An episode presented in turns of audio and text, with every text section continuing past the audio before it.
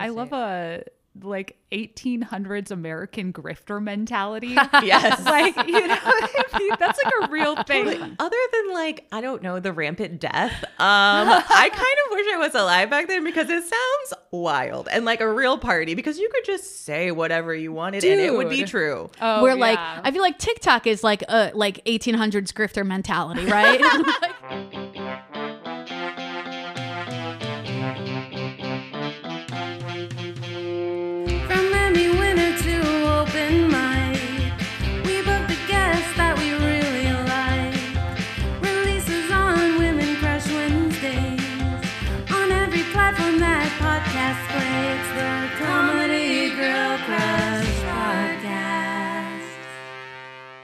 everyone, welcome to Comedy Girl Crush Podcast. I'm Kate Siegel. I'm Nikki Urban, and our guest today is the incredible actress, writer, comedian Ayla Glass. But before that, Kate, what's up? How's it going? It's pretty good.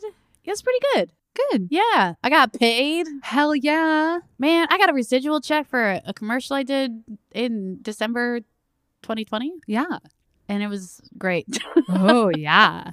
also, I just farted. Could you hear that? Yeah, I did. Keep it in. Uh, I will keep that in. Uh, Yeah, I just had Del Taco, so I love farts. yeah, farts are Um, great. I love Del Taco too. Mm. SoCal. It's a you know it's a fucking institution. It is an institution. You know, they have good cheese in their tacos. They do, yeah. Yeah. Also, I love that you can get French fries with your tacos. Specifically, crinkle cut fries, which are a delicacy.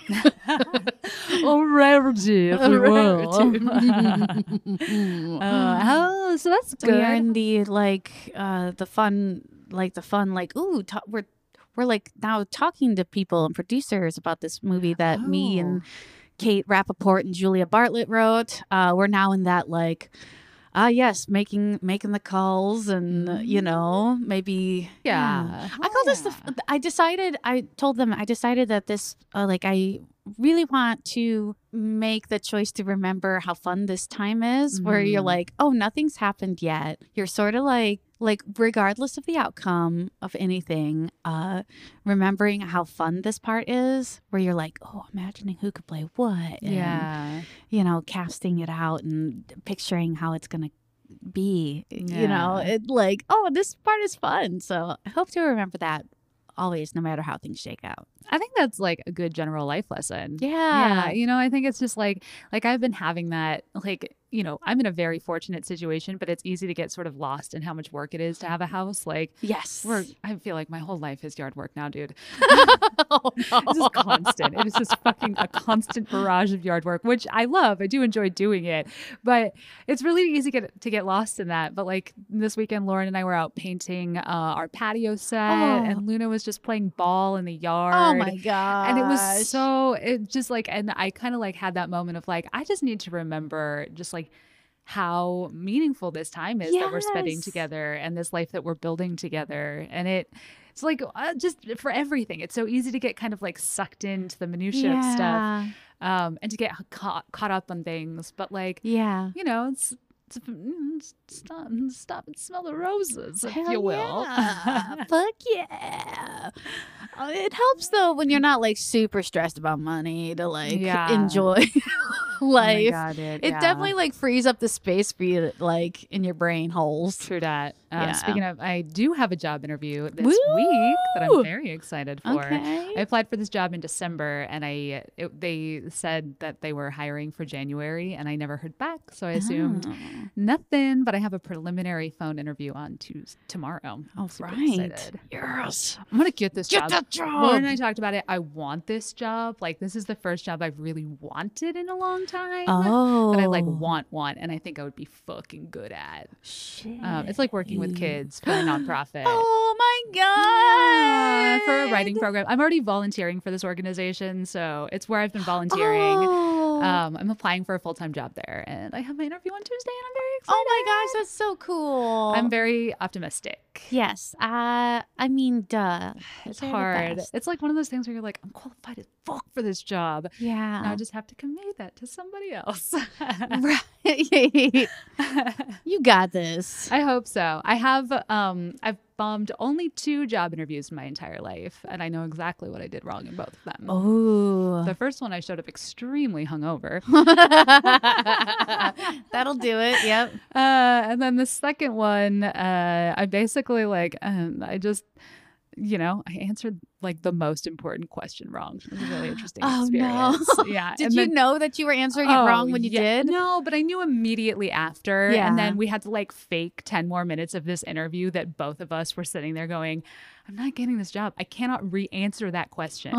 It's not a question I get to re answer. Do you remember what it was? Yeah. Okay. So they were like, it was a program. And I still kind of stand by my answer. So it wasn't the right job for me. Okay. But uh, it was a program where it's like exists in San Francisco, and their mission is to like take kids from like struggling school districts in San Francisco and help move them into better school districts so they have a better chance at getting into college. gotcha. Um, okay. And I've heard a lot of different things about these programs. Some people are very opposed to this style of nonprofit because it's like, so you're taking the smart kids out of their bad school. Like, it's like creating a dynamic for all the kids that are left behind. Gotcha. Right? Like, yes. so it's it's complicated. And the question they asked me was, "Do you think a college education is a necessary thing in life?" And I said no. Yeah. I'm the only person in my whole family that went to college. I was the first person in my whole family that went to college. Mhm. Um, mm, you know, I didn't like grow up with that being something that was like really hammered into me. It was totally of my own volition that I went to Mhm. college. And so I was like, no, I don't. I think that, you know, we are living in a, a time when there are a lot of avenues for people to be creative and make money and college Yeah. and the debt that it, you know, you accrue from it. It's not necessarily for everyone. right. And they just looked at me and they go, so our answer is yes.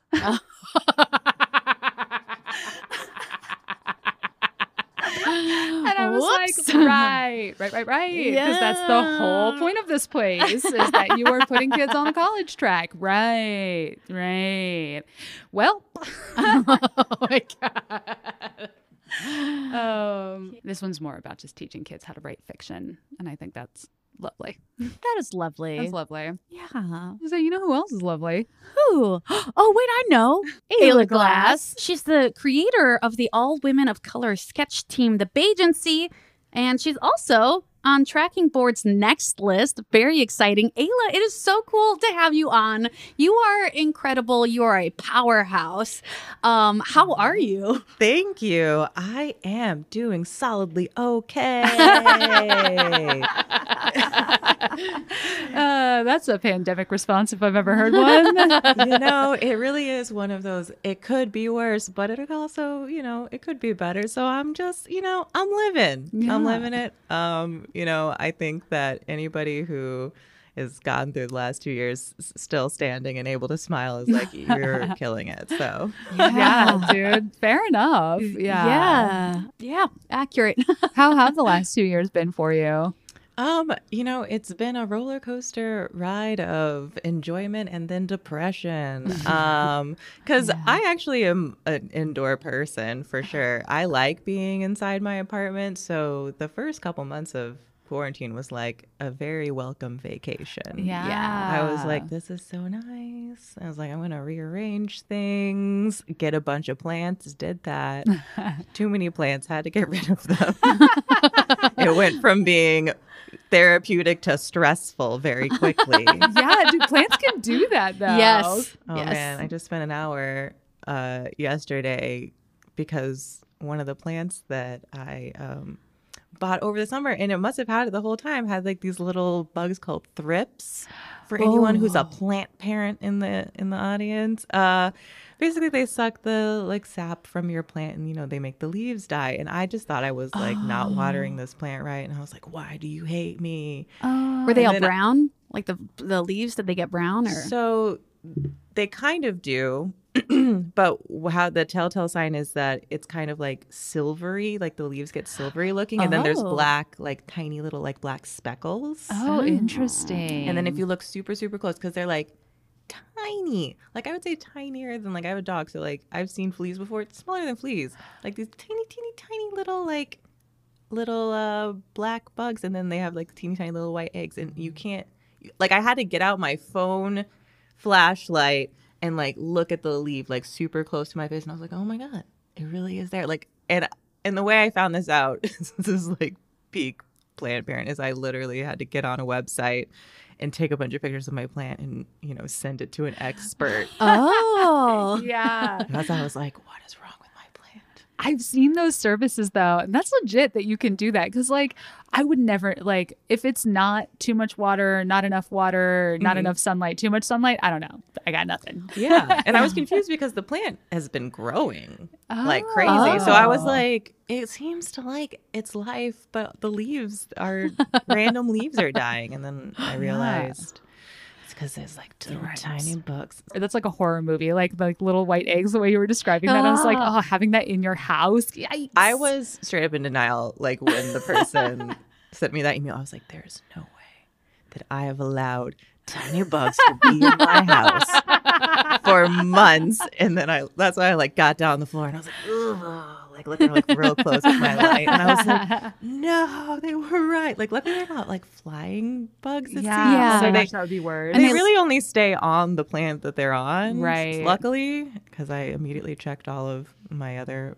plants. But um, yeah, and the only plant that also had them was one that I had left next to it when I had gone out of town for like 10 days. So oh, so those They little really can't thrips had a party far. while you were out. Okay. yeah, they did. I gotta say, I'm bug im- party. I'm Life, impressed. Bugs Life three, four. Where are we in that trip? Yeah.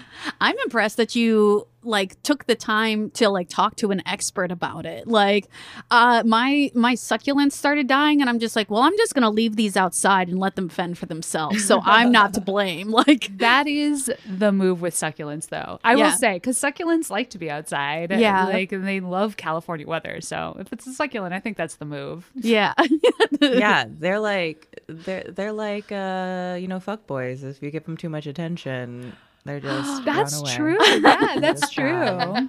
That's succulents are the fuck boys of the plant world. Because really, like I I get really mad about succulents too because I clearly am a over attentive uh, plant parent, and I like had this cactus, and I'm like, "Fuck you, cactus! Like I'm putting you on this bookshelf, and I'm not even gonna look at you." And I was literally about to throw it away recently, and then I was like, "You have like."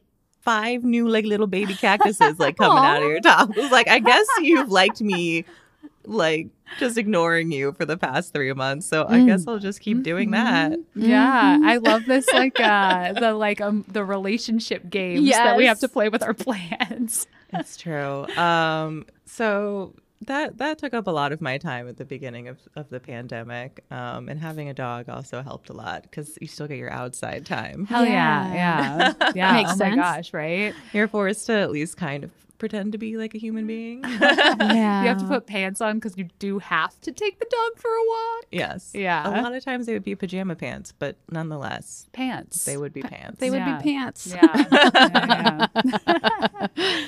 But how how about now? How are you? How how's things? How are things at the moment? Um, well, I have uh, been able to work remotely the whole pandemic, so I do have a full time employ. Um, so that that keeps me like busy uh, from the the nine to five Monday through Friday. Uh, and then otherwise, uh, I've been really something that's been nice about uh, the pandemic is the ability to focus on yourself and like what you want to create for yourself. So yeah. I've been doing a lot of uh, that with like writing and stuff, um, which is how I I was able to get uh, literary like management over the course of the pandemic, which was cool. Congratulations. Yeah, and, and get on like uh, the tracking board next list, which is cool. It's like a list for emerging writers. So uh, I'm glad that people liked what I wrote, and I hope now I just have to deal with that like fear of follow up. You know? Yeah, Yeah. yeah, yeah. Like, is this a project you want to like pitch out and like bring to people? Is it something that you're like really stoked about? Um, it's more of a. I mean, I would love to be able to make it someday. It's more of a, a writing sample right now, kind of like an intro to to me and um, like my style and stuff to take meetings. Um, and then I am working on, you know, some other scripts that I would hope to be able to produce and like pitch in the future. Nice. Yeah. Yeah, some things like more about uh just me and like girl life. I am really um female forward and everything. Like all my main characters will always be women, uh usually women of color or um and I think it's really important to just put that in the script and just be like not like any ethnicity it's like no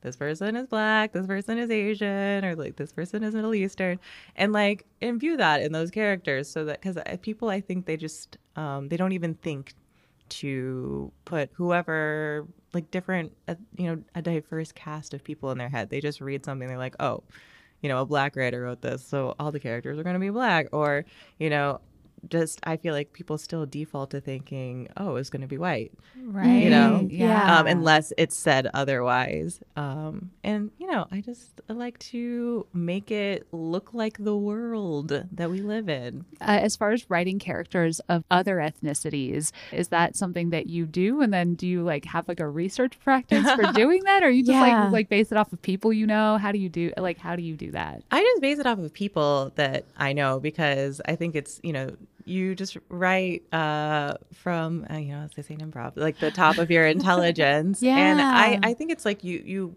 the characters are always going to be the most authentic when they're based in some kind of reality Sure. and and I think it's also it's like I'm never going to uh, assume or uh, that I know everything about what it's like to grow up with like immigrant parents, but I know that you know my best friend in college was Chinese, and I know what her like experience was growing up with you know first generation and everything like that. So I can use that in in a character um, that I'm writing. And a lot of times, uh, characters are just different aspects of you know me and my experience, and I think it's important to just be like, yeah, this character is Asian, but she's also just like a person. right. right. Yeah, yeah. And it's not every single thing about her identity, and like every time she comes into a scene, she isn't like, "Hello, everybody, I am an Asian person." Right. Because that's not how we communicate, you know, No. in Yeah. real life. You know, we just, you know, get to exist. Um, Right, or yeah. We hope that we get to just exist. You know, we're working towards that. Right. Hollywood Yes. is trying. I like that either wink or twitch. it's a, I, I'm trying to be cautiously optimistic. Yeah. yeah it is interesting there's like the like this weird a weird learning curve that doesn't feel it should not be there like all right recently me and two of my writing partners we we wrote a script like a screenplay and we had that like conversation of like do we specify their ethnicity in there like do we say what ethnicity they are or do we leave it open and hope that the like if this gets sold and if we don't have any part of it do we just hope that they're gonna understand that this could literally be anybody like The reason why I like to specify is it's like almost my like low key demand, you know, that, Yeah. Yeah. like that I just like be like, think about it, think about somebody else. Just don't maybe maybe not that, maybe somebody else, you know. yeah and I like it to be a little like so the the script that I I, I had written that was on the the next list um it probably like just reading it if you're not paying super close attention it might not be like apparent that the the two lead women are actually both black Mm-hmm. because that's not the central like conceit of like what's Right. happening between them it's not like right. like they do eventually have a conversation in the third act like you know where they have to like where they confront each other about stuff but like event at the beginning of it it's not like here's one black lady and here's another black lady let's watch these black mm-hmm. ladies black lady you know oh my god. it's like hello we are two people we have a problem we're trying to figure it out uh, I feel like um uh, that just the way that you said that is like oh my god dude that is so much of like I feel like I don't know I've heard this from people who pitch shows like when producers like that is what they want almost and I don't know Because they just want to. I think it's like they want to be like sure, like they want like a like they're like oh, but like if they don't say, that they that something about it that are they yeah. like are they real? It's it's very it is very like i do think that they like um the the uh you know the powers that be the mystical hollywood uh, quorum that exists you know? Um i think it's also it's like they think that that makes it somehow more authentic as if the characters are like outwardly presenting right. their idea, you know, their concept of what they're comfortable with, you know, of racial identity. right, Right. right, right. They're like, oh, I understand this person is black because they're talking about Black Lives Matter. okay. And that's clearly that is something that's going to come up any black person on any random Tuesday Mm-hmm. is that they're going to talk about BLM. That's just a normal conversation Right. for every person. totally right. Uh, and that might be authentically in the moment. It might be, but it's also like, Yeah. Also, maybe we just want to talk about fish sticks. I don't know.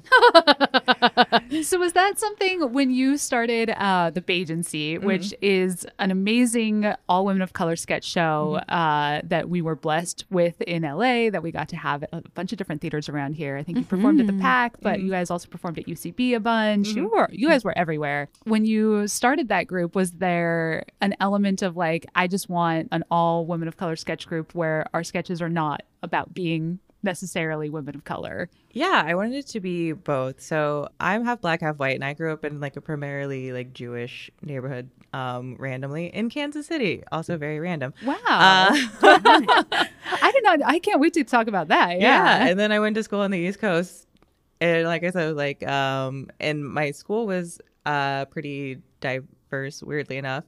Um, and what my impetus was is just like there aren't that many all female teams in general in, in comedy and like nikki of course was on one of them and a huge inspiration to oh, me Oh, goodness. Yes! Oh, goodness. i oh, like Oh, looked at Fembot and i was like look at what they're doing Yes. they were ah. And then, Fembot, it was and the then you're like, we can do that, but we can do it better. for people to, uh, Fembot was the first uh, t- people to put me on stage at the pack, and it was really cool. My first show ever at the pack was uh, with Fembot. oh my Oh, gosh. that's You were great. Oh, that's Holy fucking shit. I remember that. that was a really fun sketch. Yes. we were like these Jersey women. Oh my gosh, it was very fun, and we like tried to put on press on nails, Yes. like really hurriedly in the dressing room, like right before, and then take them off. It was ridiculous. We're that committed to the bit. And I was like, which leopard print should I? And they're like, all of the leopard print. Both, all, everything. It was very fun. I still like, yeah, Yeah. I was looking back at pictures a couple months ago and yeah, I Yeah. found that picture of us like with our hands. That was so fun. You- Um, you were great. It was a pleasure to have you on, truly. it was so fun. Um, but yeah, I this is just my personality. I literally took a sketch one class, and I was like, "This is great." I was like, "Yo." Eric, who's the sketch director at the theater, I was like, I want to make my own team. And he was like, okay, well, do it then. And I was like, oh, shoot. Oh, shit. Now I got to do it because I said, I told someone I was going to do it. yeah. But I just felt like it was like I looked around at the landscape and I didn't want to just like make another sketch team for the sake of it. It's like I wanted to say something and I wanted to bring together um, women from all different backgrounds because um, I think, yeah, so many times it's like we had gotten to the space, kind of like we were talking about with this is like answers going on a journey, but here we go. Yeah. So Take us on this journey. We're we're on the We're- ride. We're down for the ride. we got our seatbelts on. Yeah, my rationale is like kind of like what we were talking about with TV, where it's like we'd gotten to the like, this is a black team, this is a Latinx team, this is the Asian team. And I was like, what if? What if? with all our powers combined, we were just one badass team. And then I was like, and I might as well just make it all ladies because ladies are cool. Hell yeah. And we just need more like women in comedy and to put women in the forefront was like always really important to me. And that's why I thought was the superpower of the show is like we could have a sketch about Bollywood or like, you know, immigrant parents who are obsessed with life hacks, stuff like that. Yeah. Um, we also just have like silly sketches like where the floor is lava. Uh, Yes. The T Rex comes in to an office party and stuff like that. yes. And kind of showing like both sides because we like, you know, contain multitudes. We're like not just one thing and we have more to say than, you know, just you know that about ourselves. You know we're women we're women of color from all different races and ethnicities and experiences and states and just being able to create that like amalgamation of you know comedy come together was like very rewarding. And then i also used it as an opportunity to put uh, women of color like stand-ups in the forefront as well. We would always have like about three stand ups do five minute sets because it's hard to, uh, as a woman in comedy, in stand up comedy, it's just hard to get time Yeah. on like book shows and especially get like a full five minutes. Uh, and I would always give like five to seven, depending on how much time we had. And, uh, and people would always be, we had great people like Aparna Nancherla Yeah. came on the show, like Sherry Cola, who's on like Good Trouble. And people were like, "Oh my god, how do you like book these like amazing women?" I'm like, I asked them, and I say, "Hey, do you want to come do my show? It's all ladies," and they're like, "Yes." Yeah. yeah. Hell yeah. And it's like they're excited. They want to do it, and and truly, and and I'll I'll stop talking after. But like, uh, one of the most rewarding nights was we did, and it was like the January, I think, or maybe February before uh, everything, you know, in 2020. And I did like an all uh, stand up show. It was like a Friends of the Bagency show. And it was like all the women who I had booked over like the past two years or that were available to, to come and, and do uh, a show. And it was the most like magical green room. Hell like yeah. everybody was so excited to see each other. And people were like, oh my God, like I never get to see you at shows because people don't usually they'll like book one woman or two Right, women or they'll book like one person of color and then like one like you know woman or something. So it's like it was such a special and like unique experience for like all of those women of color to get to be in one room and one show together. Oh, that's And, awesome. um, yeah so that's really exciting. So i'm hoping to be able to start doing that now again that like live shows are back and kind of like bring the community back together because it was it was very fun Yeah. Yeah. And you do stand up now. You do stand up as well, right? Um, I actually last night got back up on stage for like the first time. Congrats. and yeah. yeah, so you know, it was like nothing too exciting. But uh yeah, I, I got back on stage for the first time since March 2020. Damn. yeah. How'd it feel? It felt it felt fine. Yeah. It's weird. It's like you almost expected it to feel more uh Like scary. epiphany or something. Oh, Yeah. yeah. Yeah. Yeah. like um but i don't know i think it's also in some ways having performed enough you know you get up there and it, it feels like you know once you actually get up there you're like i don't know. I'm just gonna say some things and you guys are you know gonna laugh or you're not gonna laugh. Yeah. and then you're gonna forget about it in like 10 minutes and it's gonna be fine you know like i'll get to go on with my life. But um It's almost like the pressure is uh there's like less pressure now where it's like, hey man, we all almost could have died. mhm, Uh and we're here still. So, like i know it's fine. Yeah. we're just Yeah. here and make up some make up some jokes Hell yeah. I'm also like too anxious to be like underprepared, you know? Yeah. so I, I always am like very fascinated at people who can just like go up and they're just like, I don't really know what I'm gonna say. I'm just gonna riff, you know, like I open mics. And I'm like, that is that is the most terrifying thing to me. And I think that that's like so impressive where I'm like, okay. I have written out exactly what I want to say, and then I have made notes, like bullet points, and then I've practiced those bullet points, and now I will look at them as I speak to you. Uh, Yeah. Yeah. That's how I am. I do not, I like tried one time being like, I'm just going to go to an open mic without material and just like see how it goes. The worst fucking experience of my life. It was a nightmare. I just like stood up being like, uh, what did I want to talk about? You know what I mean? We were just like, oh my God, what am I doing? Because when these that light's people? on you, it's like your brain turns off somehow. Yeah, it's just mush, mm-hmm. right? It just like turns to mush. So I, I think I only did like a minute. I was like, you know what? I got nothing. I'm gonna give my time back to the room, and everyone was very relieved. my Very first courteous. yeah, my very first like open mic that I ever did was back at like it was a weird mic at El Cid. Oh, that? oh God, I love El Cid. They used to do like a weird open mic that was like anything. yeah, mixed mic. Yeah. And so it was some people doing stand up, some people were like playing music, some people were doing a combination of that. I don't know, spoken word. I, it was a weird experience, but I was so nervous that I like blacked out halfway through it and then only did like two and a half minutes and was like, okay, thank you. or like forgot what everything I was going to say. Tried to make a joke about like emojis. Nobody laughed. And I was like, I give up. like, it was actually, you know, it was a pretty, pretty funny joke. I was saying that you have to be able to like read emojis like hieroglyphs in order to understand what anybody's saying on dating apps. Oh, oh yeah. That's true. Because like I don't know, facts. sometimes people's dating profiles they It's look just like emojis? It's just emojis, and I'm like, I don't what know what you think that that means. I know what I think that means. Right. Yeah. Like the prayer hands. Wait, are wait, are those people high fiving or are we high fiving or prayering or is this gratitude? I don't understand. I love prayering. Are we Prayering? prayering? Are we prayering?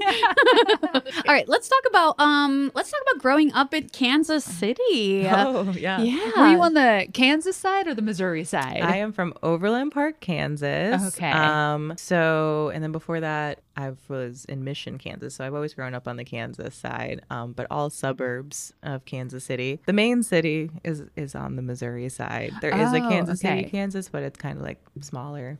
It's its own thing. It's something really petty, which I kind of enjoy. Where, um, so all of that area was the Kansas territory back in you know the day before they split up that area, and then there was so there was like obviously you know they made like a Kansas City, and then another, and that was the main like you know place where they would do trading and whatever. Um, and then like another city like popped up and they're like, um, maybe we also call ourselves Kansas City and then people will come to us instead. So like we'll just like purposely confuse people. Great. Oh and be like, yeah, Kansas City is that way. And then they get there like, oh wow, we're in Kansas City. Oh my and it's a completely different Kansas City. oh my gosh. But it's really just one place was like trying to steal the other cities like shine. totally. Um, and eventually, I think they like grew together, and then you know they're the when the state lines were were drawn arbitrarily on a map, All right. the city was split in half. Um, but a lot of people work in one state and then live in another, Yeah. and so I never really thought about it. But it's it's crazy. You pay taxes in both states. Oh, that's so wild. Yeah, Oh yeah. Oh, crazy. if you if you do, If you Um, work in one and live in another. yeah, because your income tax is in one state And your and property, your property tax. taxes in another I love a like 1800s American grifter mentality. yes. like, you know I mean? That's like a real thing. Totally. Other than like, I don't know, the rampant death. Um, I kind of wish I was alive back then because it sounds wild and like a real party because you could just say whatever you wanted and it would be true. Oh, Where like yeah. I feel like TikTok is like a like 1800s grifter mentality, right? like like you went to NYU, right? Uh, no, I went to Dartmouth. Dartmouth. Oh, I, ju- okay, I just okay. I tricked you. I just said East Coast. you just assume NYU. I don't know. Yeah, I was I'm like, you're an actor. You- no, NYU, you rejected me. I hope you Bastards. regret it. but Dartmouth. Well, Tisch did. Oh, but fucking Dartmouth. Like, I started out as a theater major Okay. and then I switched it to a minor um, because I really liked uh, sociology and film. oh, That's awesome. and this was, uh, you know, pre um, dating myself. This was like pre financial uh, crash of 2008. So what, back then, when you went to college, they were like, just do whatever you want. Yes. So as long as you have that piece of paper that says you went to college, you Yep. can get any job in Yes. the world. Mhm. Yep. And then People just want to see that you can commit to something. Yeah. Yeah. That's why I was a theater. That's why I did theater. Yeah. Yeah, it was like do oh. romance languages and then you can go and work at in finance. Know a person who literally was like a French history major and then got a job at like Yeah. you know Morgan Stanley. Oh my And it's like how that mm, you didn't even take an economics class. They're like, well, you know, you said you wanted to do it, so here you go. Here's a job. Um, but yeah, and then 2008 happened. Uh, but but it was good because so I grew up doing theater and musical theater Yeah. Okay. since I was like eight years old was like the first time they, they needed some elementary school students to be in the high school musical. And so they were like, that one doesn't talk and she won't cause troubles and maybe she's okay. And so they like threw me in there. Uh, and then I, I, I liked it. And so I, I kept going. But when, when I got to college, um, I took film for some sort of um, elective credit that I needed. And I just really loved I my parents were actually pretty big film buffs anyway, and I just loved learning like more about it and um someone asked me to be like in a student film and just like kind of experiencing that. It felt like the next like step in my like actor journey. Yeah. Um, and just something else to experience because I was like super, super into theater, like doing four or five shows like a year. Like by the time I was in high school, and I just spent so much time in like rehearsals and in like a dark theater that I think I just needed like a refresh, like a new way to, to look at acting and performing. So, and that's kind of like what film offered to me. And then, yeah, I just liked sociology. It's really Oh. interesting. So, would you said your parents were film buffs? What kind of movies did you grow up watching? Oh, all like you know the Oscar-y type stuff. We Mm-hmm. grew up with like you know we watched every award show, Oh. and it was all about award show glamour and stuff. And yeah, my mom always loved that. Um, Were they were they into performing or creative? surprisingly, not. They both kind of had slightly creative like hobbies. I mean, my dad was in like a band in Oh. college, uh, and my mom did like gymnastics, and she was did a little bit like journalism stuff Oh, um, in college as well. But no, by the time I was born, they were both just like uh, my dad was working in like um, printing, and my mom was uh, well, she became a stay at home mom, but she was working for IBM a little bit in the in the eighties. So Oh, wow. oh yeah. Dang. She's a fancy lady. She was like power suits, diet coke, Yes. like Shoulder pads, shoulder pads, run five miles before you like, you know, go on your like, you know, business meeting type of person. Oh, Um, that's amazing. yes, she she's so funny. Um, and then she she had me, and then she's um apparently the story is that she missed my first steps, and so then she was like. I give it all up. Oh, I know. You have a good relationship with your parents then. Yeah, I mean, like pretty good. I feel like you kind of have to like have some kind of damage to want to do comedy, but right. I won't out them for their shortcomings yet. Uh, I I'll wait till I get a little more famous, say- and then they'll, it'll hurt a little bit less. Save it for the memoir. yes.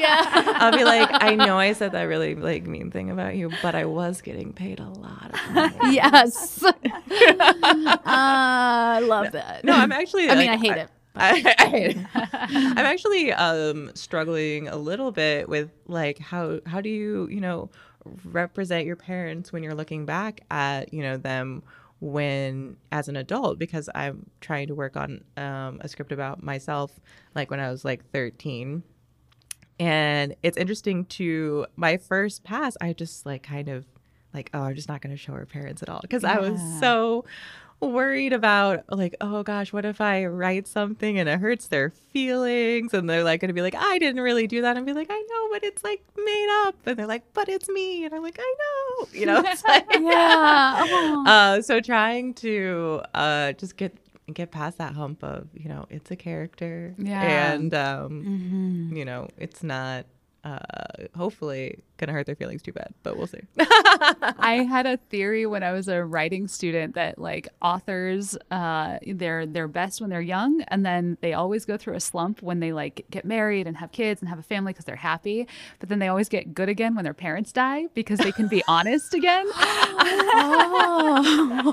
it's so true. It's it's kind of like there's so many musical artists that I feel like, and you're happy for them in their life that they have finally, you know, found love and happiness. But you're like, damn, your music was like so legit when you were depressed and like, Yeah. and and single, yeah. and you were having like the worst relationships at all times. I was like, uh, like I have to say, Par- like Paramore. Yeah. Oh, yeah. When she found her husband and got married, I was like, man, you happy just doesn't work for me. Oh, and now and now that she's on her own and like oh like oh man, she's writing like scathing songs about her ex-husband. Yeah, I didn't even know that she she has got back. Oh, on. yeah. Okay, I'll have to go listen to that then. yeah, it's uh, it's real good. She's doing solo stuff now. Uh, I'm a fan. Oh. I actually didn't like Paramore. Uh, I like I was okay with Paramore before, but now that she's like solo and she's writing these like s- really like scathing things about her hu- ex husband, I'm like, hell yeah, I can relate, girl. Yes. Yeah. I feel like we try to like, you know, there's like a conversation now that it's like, oh, you don't have to be suffering to make good art, but then it's like, well, you don't have to be, but it helps. You're a very funny, uh, very funny comedian. I've really loved uh, some of the sketches that I, uh, uh, like every sketch I've seen that you've written. Um, when did you get into comedy, and when did you start writing? Because you were an actor before, you know, a performer, and then now you like are uh, an incredible writer, and you do comedy now. When did that happen? How did that happen? yeah comedy was is is actually funny to me because i kind of got into comedy reluctantly like Mm. almost like kicking and screaming and it took me a while to realize that it was because i grew up loving comedy like i grew up on like watching comedy central in its heyday loved my parents let us watch south park way too young i don't know why they let an eight year old watch South Park. but that is my truth. I really liked Conan O'Brien. I, I feel like he might be up there on like first crushes. okay. Yeah. Um, like I would sneak out of bed and turn down the TV volume really low and like put a blanket over my head so that I could watch Conan because what it came on at like midnight. Yeah, it was late. Or Yeah, like one 11. a.m. Um, so I would s- sneak out of bed and watch Conan on like the the little TV. But I always thought of comedians and, and all those people as like being like this unattainable. Uh, like I could never do anything like those people, even though I, I loved comedy so much. And I was never like a class clown. Like I wasn't always, uh, I was like pretty quiet uh, and introverted. And I wasn't someone who was like always making jokes or trying to make people laugh in that way. But when I came out here, a, a friend was like, oh, okay, so like, what are your, some of your favorite shows? And I listed all comedies. And they're like, but you don't want to be in comedies? And I'm like, oh, I mean, like, I could never. And they were like, why don't you just try an improv class? Yeah. and I, was, so, and it took me like a year, I think. And then I finally, you know, signed up for UCB 101 and found out it was not nearly as scary as Mhm. it seems. And that I could, in fact, make people laugh with things that like came out of my own brain. And, um, from that, I just like started to embrace uh, just like being a comedic actor and doing funny All right, we're going to go into these are five things. First question for you is what is your biggest influence in comedy? the show Parks and Recreation is probably one of my biggest influences just because I I would describe my style is like humorous with heart like I think like ultimately at the core of whatever I write is like ooey gooey like cuteness like good. like Yeah. feel goodness and I think that Parks and Recreation like really embodies that and just like everything like Mike Schur makes like really embodies Mhm. that where it's like it's smart and it's funny but at the center of it is like real human relationships and people who like truly love each other and so that's what I don't know. I love that. I love that show, and I think about it almost every day. Treat yourself. Just Jean-Ralphio. I like actually like was like, why did you rip rip me off? Like I I don't do it as much anymore, but uh probably because I've been in my house by myself. But I would be I was that person that would like just randomly sing things. Like be like, oh I'm late. Like I think from like growing up in musical theater and I saw it, I was like, I feel so seen. Like that is me. I do that. Uh, so, uh, next question. What has so far been your worst moment in comedy and what's been your best moment in comedy? I mean, I, I I don't think I've had like a single event that was the worst in comedy. I think the hardest part about running your own show is just like meeting people where they are as far as like their level of uh, commitment and Mhm. ability to be present, you know, and not like begrudging them that. I think that's the hardest thing. Um and you know, it's like the team was 10 people and it's a lot of personalities and just like being a basically like a manager of, you know, a little uh what do you call it? a little team, you know. Yeah. Um is I think that was challenging in a lot of ways, but luckily uh nobody has been super mean to me or anything Good. Um, yeah. I'm glad. that I wasn't also like nah fuck you back so How about best experience in comedy? I think the the best experience so far is uh, this video that I I made uh, called "Crippling Anxiety Barbie," and it it did pretty well online. But honestly, I was mostly just really proud of it because it's like a Barbie uh, '90s commercial parody, and um, I like wrote it and was in it and like did the little theme song for it. and kind of did like all aspects of it um, myself with like help from from some other folks to like shoot it and like actually compose the music. And it's like barely viral by these you know day standards, but I think it got like 20 k or something like that or like 22k or something like uh views on twitter and i was like i don't know it was just like very uh fun and gratifying to be able to something that i i made and i'm proud of and so that's been cool Yeah. Oh yeah. Uh, hype up a friend, maybe somebody that you'd like to see on this podcast as well. oh my gosh well um they might have already been on this podcast but like marcelina trevira is like awesome Hell yeah. yeah. Yeah. We did Uh, have her on, but yeah, she's Yes. the best. She's currently killing it as a story editor on uh, a TV show, Mhm. which is very cool. Uh, I won't out the show in case she, she doesn't want people to know. Um, or uh, also, Anne Yatco has been killing it over the course of Yes. the pandemic. I don't know that much about anime, but she's famous now to anime people. Hell yeah. I know she's on one show called Genshin Impact and uh, many, many other shows doing voices. Mhm. And I think it's pretty cool. Hell yeah.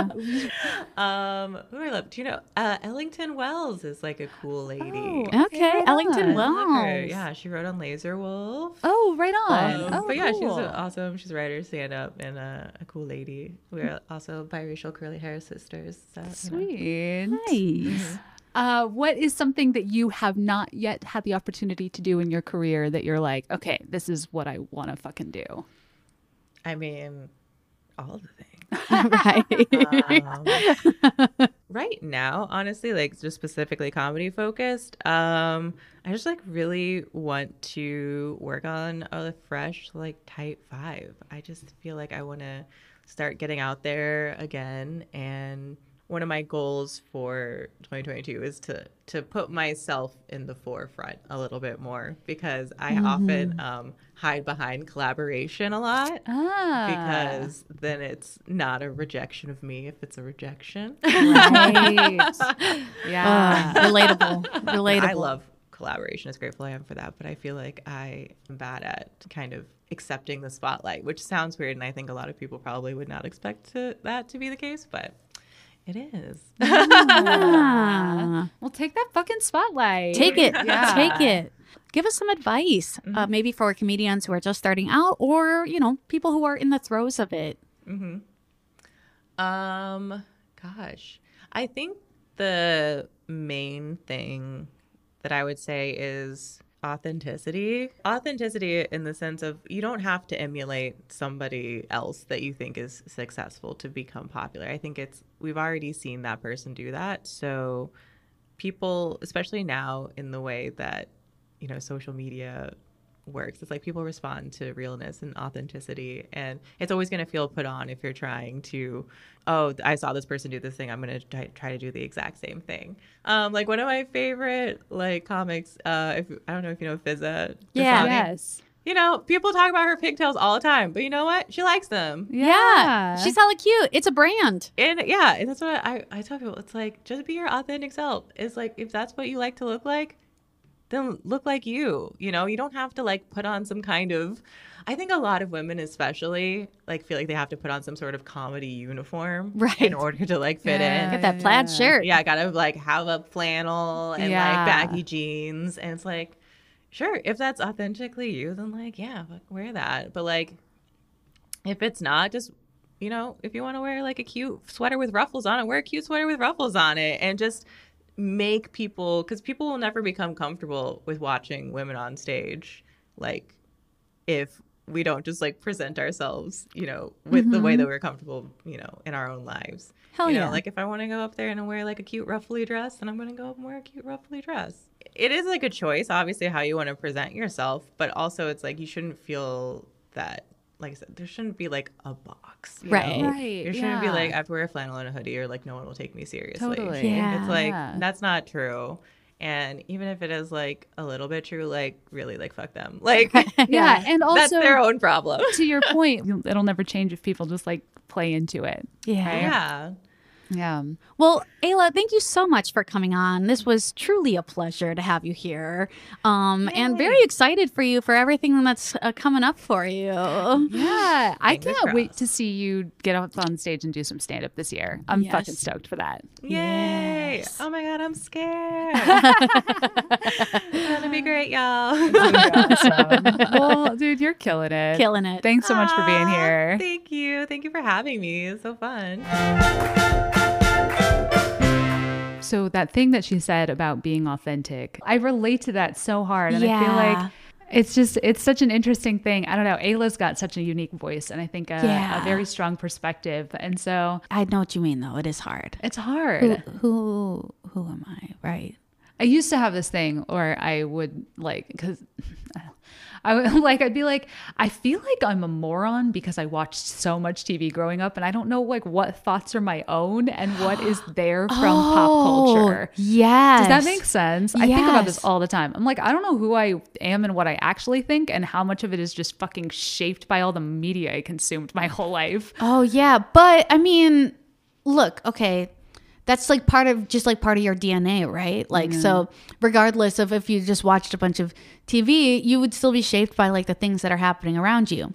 Right. It just so happens that it's these things. So you're not a moron, you're a human being yeah. who um is uh, very normal. of the modern age. Yeah. Well, it's just like it's Yeah, just modernity. yeah, I get I get what you're saying though. It's hard because you're like, wait, was this like funny because I did it, or was it funny because it's an imitation of this thing? and like, or especially like if you don't even remember doing like what it's from. Yeah. Yeah, And then you're like, I don't feel like this is an original thought Yes. or take, or I don't mm, trust myself on this. I have like, I have that all the time. That's why I'm always amazed Mm. at comedians who like manage to steal jokes and then be like, oh, I had no idea. I'm like, no, part of you was like, did I make that up? Because I ask myself that about almost everything. Yeah. I like run through the catalog. I'm like, that's too funny. Did I? that's too funny. I didn't think of that. No. And Oh then my I'll go through it, gosh. and then I'll be like, oh. Sometimes I'm like, oh no, you didn't think of that. No, that's a, that's a real thing. That's a different thing. oh my god, Um, and then sometimes I'll be like pleasantly surprised. I'll be like, "Uh, I didn't think of that. that was me. That was me. Yeah. Yeah, I know what you're saying. yeah. I'm talking about. Yes, I very much do.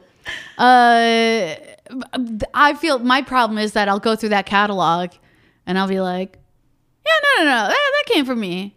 Right, right, right, right, right, right. Like I just like I don't know. I don't actually know. I don't trust my own brain. Yeah. Or my own memory.